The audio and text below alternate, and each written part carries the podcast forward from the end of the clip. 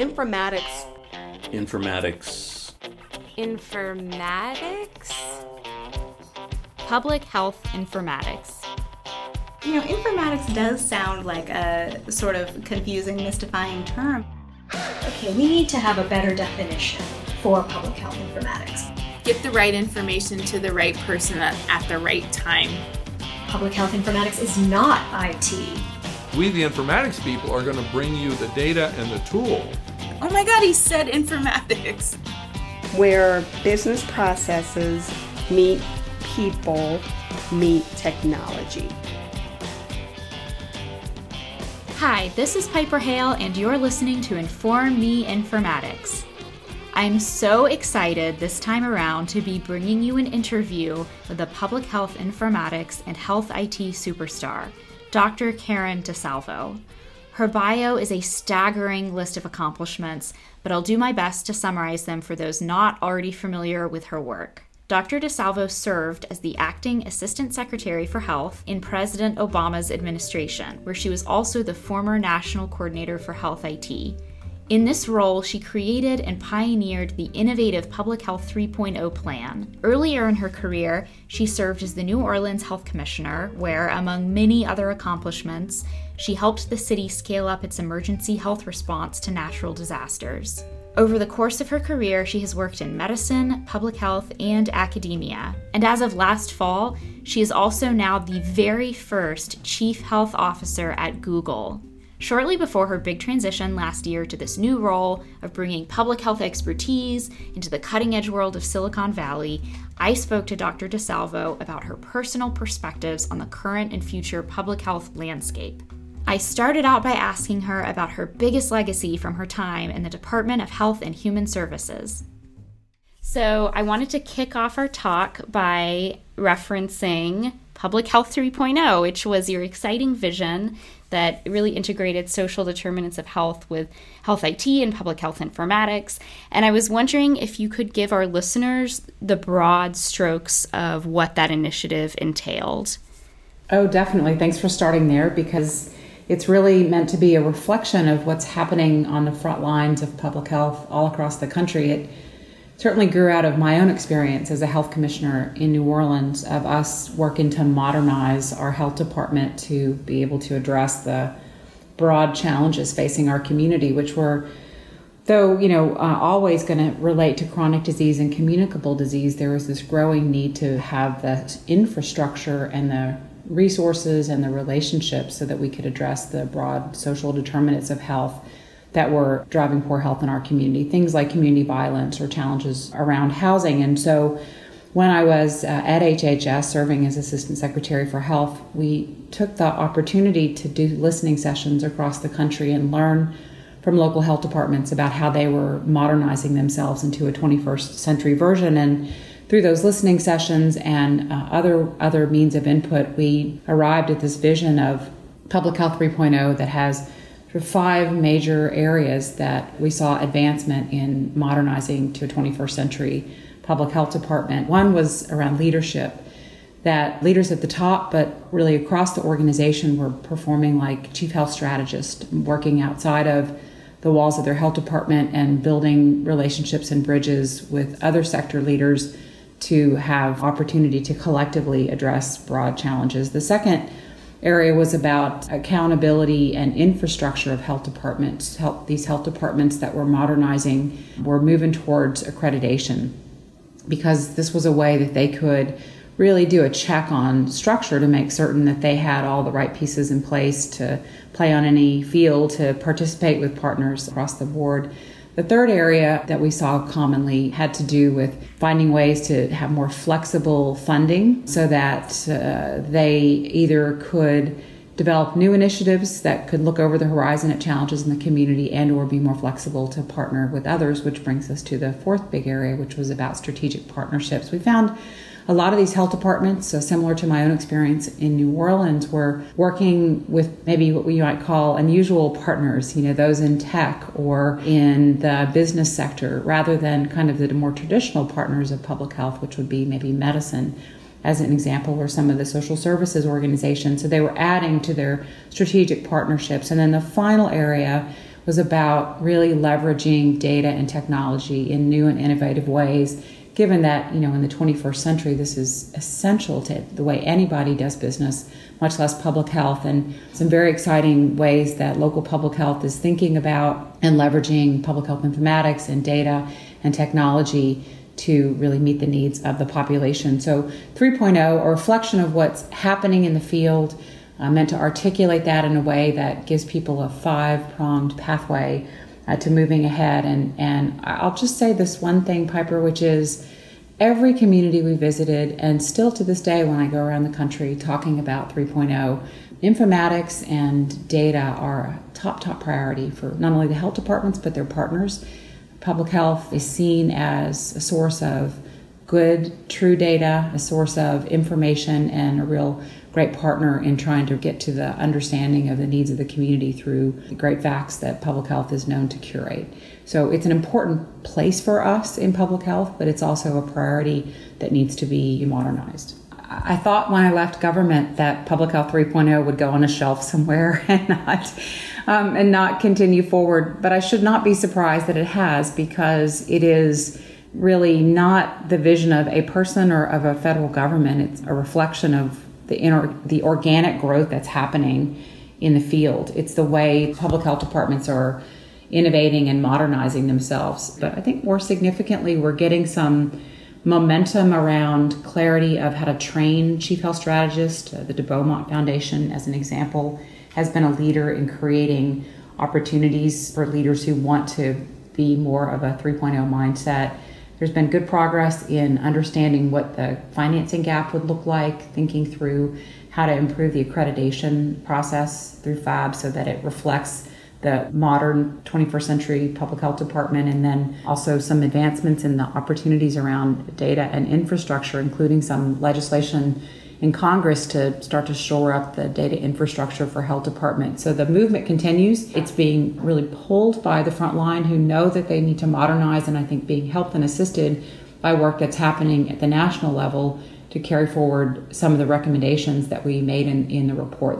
I did want to ask you when you look around at the current state of health IT and public health informatics in the US, how would you characterize that landscape and what would you describe as the biggest barriers to creating, you know, fully interoperable systems that exchange data that's timely and meaningful?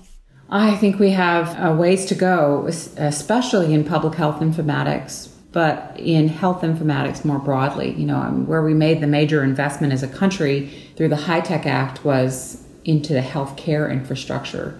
And even more narrowly than just healthcare, hospitals, doctors' offices. We did not include in that major investment in that legislation an opportunity to modernize the IT infrastructure for the mental health system or the post acute care environment like nursing homes. Public health did not receive resources to modernize and be a partner to healthcare in improving health. In the ecosystem, where we need all of the partners to have a strong foundation of their own IT infrastructure so they can collect standardized data that can be shared.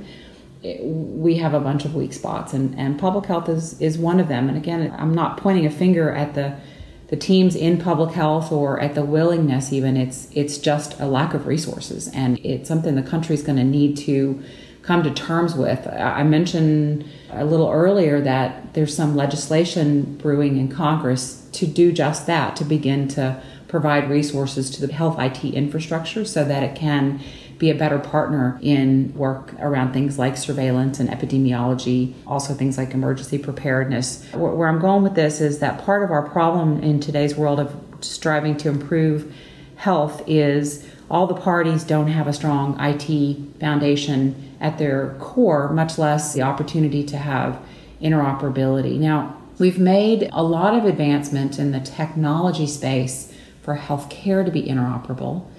And I think we're moving in a good direction around standards and modernization in some corners of public health. But there is a fair amount of work that still needs to be done. Mostly, what I find, particularly in the healthcare sector, is that the challenge around interoperability is less technology and more about business and culture. We moved in an asynchronous fashion as a country to push the technology in healthcare without really driving a business case for why data should be shared. We're getting there with the value based care momentum. Uh, it's a place that we pressed really hard when I was national coordinator was to align the value based care agenda with the technology agenda for healthcare. But we're going to have to do something very similar for public health. What is the business case that makes sense for states and local governments and the federal government to invest in the health IT infrastructure and keep it modern, not just do a one off investment, but, but maintain that and the last thing I just I would mention is there's technology, business, and culture. People have some views, and maybe they're right that data is valuable, and so they want to hoard it. We called that data blocking. Uh, it's now against the law for healthcare, and uh, probably the 21st century cure that calls it so is broad enough to start to incorporate other kinds of consumer data that relates to their health. But this cultural shift about who owns and controls that data has got to change in this country because it's really the data about consumers and the community, and they should be able to control how it's used. So, those are three big areas where we've got to make advancement. We can't just focus on the technology. We're going to have to, as a country, make sure we get the business case right and also change the culture around data sharing. That's such a great insight. You you hear so many people talking about technology is really the key to unlock this greater interoperability, but yeah, culture that really is such a big piece of it. So thank you for sharing that perspective. I did also want to ask you are there any innovations in public health informatics or health IT right now that you're particularly excited about or that you think could be good models for other practitioners to point to? It is true that there has been some pretty significant innovation, even with the technology and the business case and the culture at hand, you know.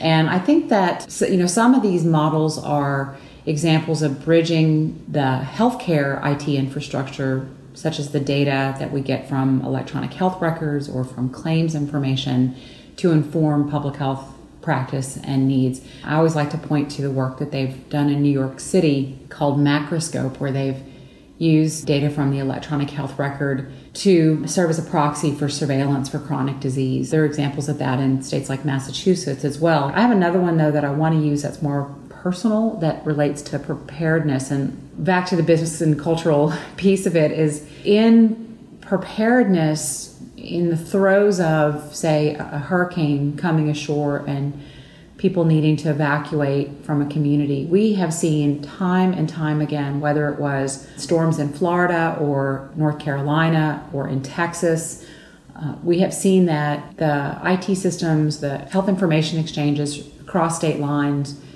were able to connect almost overnight, where they had been struggling for years to find a way to share information across state lines to get to the data necessary to care for people who are going to land in a shelter, people who you don't want to have gaps in their care plan or their medications. You see examples of how suddenly the technology works because there is a reason to do it. People feel a drive in disaster to be collaborative and to connect, say, in health information exchange. We had a similar kind of drive in our experience in New Orleans around health IT that is a little bit of a longer uh, story from paper to hotspotting, but it, I think speaks also to this quote business case around preparedness, which I've always felt is an opportunity for common ground across many sectors and really a place where public health informaticists can show value in a very near term.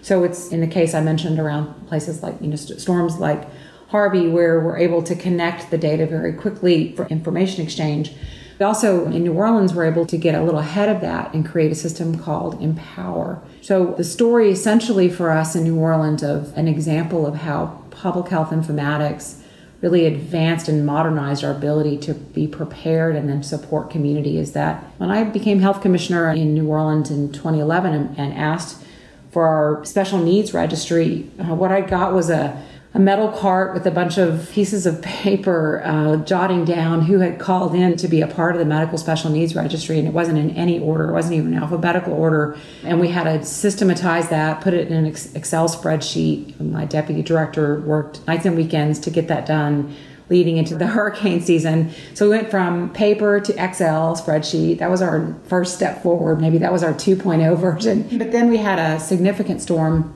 Isaac, where we lost power for days and had a lot of people with special needs. They were on oxygen or wheelchair bound that we learned about because we eventually, after days of power outage, went door to door, knocking on doors, especially in the high rises, to figure out who was in trouble and and figure out who we couldn't reach on our special needs registry and maybe there were other folks as well. And it became clear to me as health commissioner that the even the excel spreadsheet i had which was better than the paper was not going to cut it because we relied on people calling us right? And i needed a much better way to cast a net of who was going to be at risk. So we worked with the federal government to access medicare claims data and pull out who was oxygen dependent. That was our first pilot pass, and now it's much broader. But the pilot was can we pull for the New Orleans community Medicare beneficiaries who are oxygen dependent? We did a test where we went door to door in the community. When they answered, I said, Hi, I'm from the government and I'm here to help. I actually said that to people, which seemed to break the ice a little bit. And I said, You know, uh, we're, we're from the public health department. I usually had fire with me, and we understand that you're on home oxygen and we want to make sure that the data we have is right and, and see if you want to be registered for the special needs registry in case power goes out we'll know how to you know find and help you. We published this data. It's a very it was a very accurate database and we were able to do the search using you know traditional kind of search and rescue quadrant approach. Um, that pilot now has been scaled. It's a system called emPOWER, EM, then all caps P O W E R. People can find it at the HHS website. Data is available to any public health department across the country, not just about oxygen dependency, but other dependencies. So, those that may be wheelchair bound, as an example. So, a health, local health department can get a hotspot map in event of impending disaster to know where they have the people with most need and how to reach them because it'll have their name and address uh, and, and, other information. It's also, we found it useful in New Orleans to do some pre work, right? To go to hotspot places where maybe there was a high rise and we knew maybe there were 20 or 30 people living in that building and we could do events on the ground floor to get people registered for special needs and also to do uh, any other support that may, may be relevant for those individuals to get them connected to the right services. So it's a personal story about how we went from paper to using a, a big data to do some hot spotting that would not only allow us to help people in the event of disaster, but to get ahead of it. And it frankly was one of the reasons that I was so inspired to write about 3.0 later in my time in government because I saw firsthand that leveraging data, you can do more for people in your community. And the business case doesn't have to be you know, paying for something in the way that sometimes we think about a business case of a contract, but really the business case for us was saving lives. And the feds and the and the local government really got that, and the people on the ground, our community, received it very well. In the course of our conversation, I mentioned to Dr. DeSalvo that many of our listeners are public health students and early career informaticians. And I asked if she could share some wisdom with you, the listener. Well, I'd start by saying they picked they picked the right field.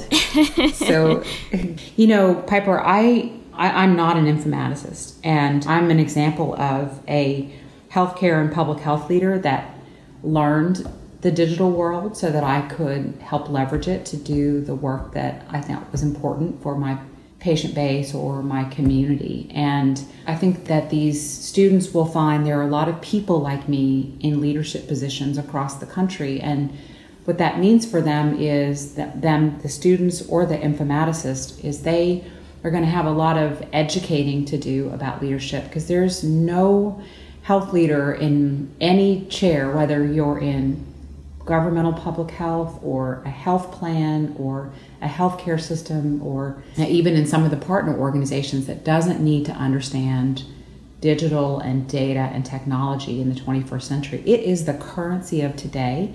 So it is the way that all businesses have built in strategy. It's no longer, at least if, if you're going to be successful, it's not a side department. It has to be integral to the core work that you as a leader or as an institution do to improve health.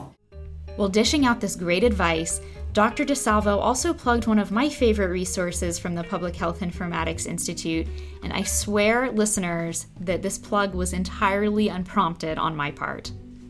I wanted to mention that the De Beaumont Foundation, along with the Public Health Informatics Institute, some nice little short video clips that kind of get to that point and maybe if you have a chance we could share that with with leaders or they could probably find it by googling. Just some quick tips on how to communicate across and vertically in the organization to make sure that the work of informatics is understood but that it also stays core to the important strategic priorities for public health so you can find these videos by Googling, or you can go straight to them at phii.org slash informatics for everyone.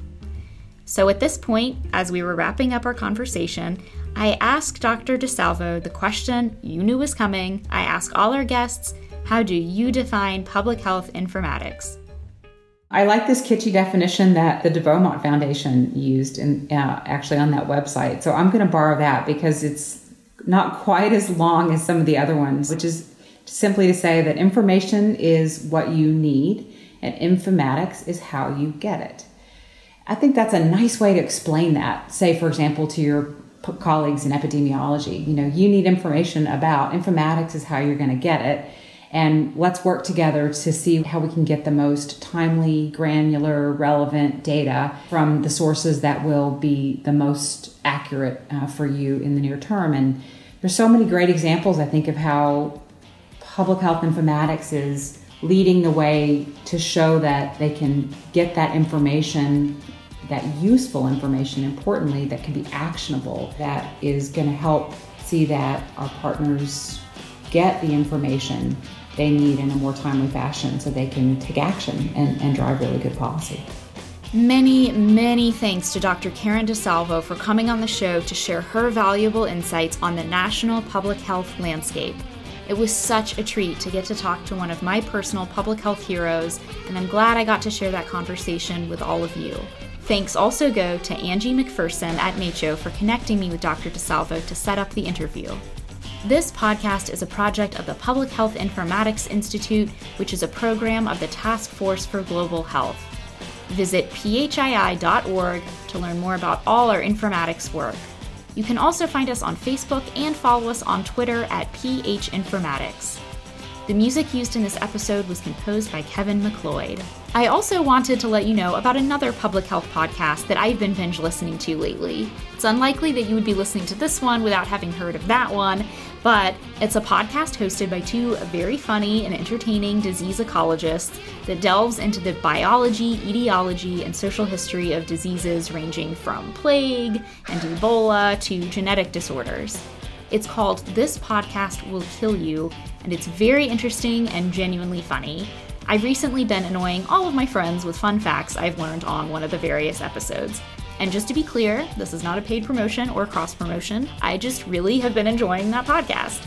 As always, if you know of an innovative or interesting public health informatics story or project that you think would be a good fit for the show, or you just have a recommendation for a podcast you think I might like listening to, let us know on PHII social media or email us at podcast at phii.org. Thank you for listening. I'm Piper Hale, and you've been informed.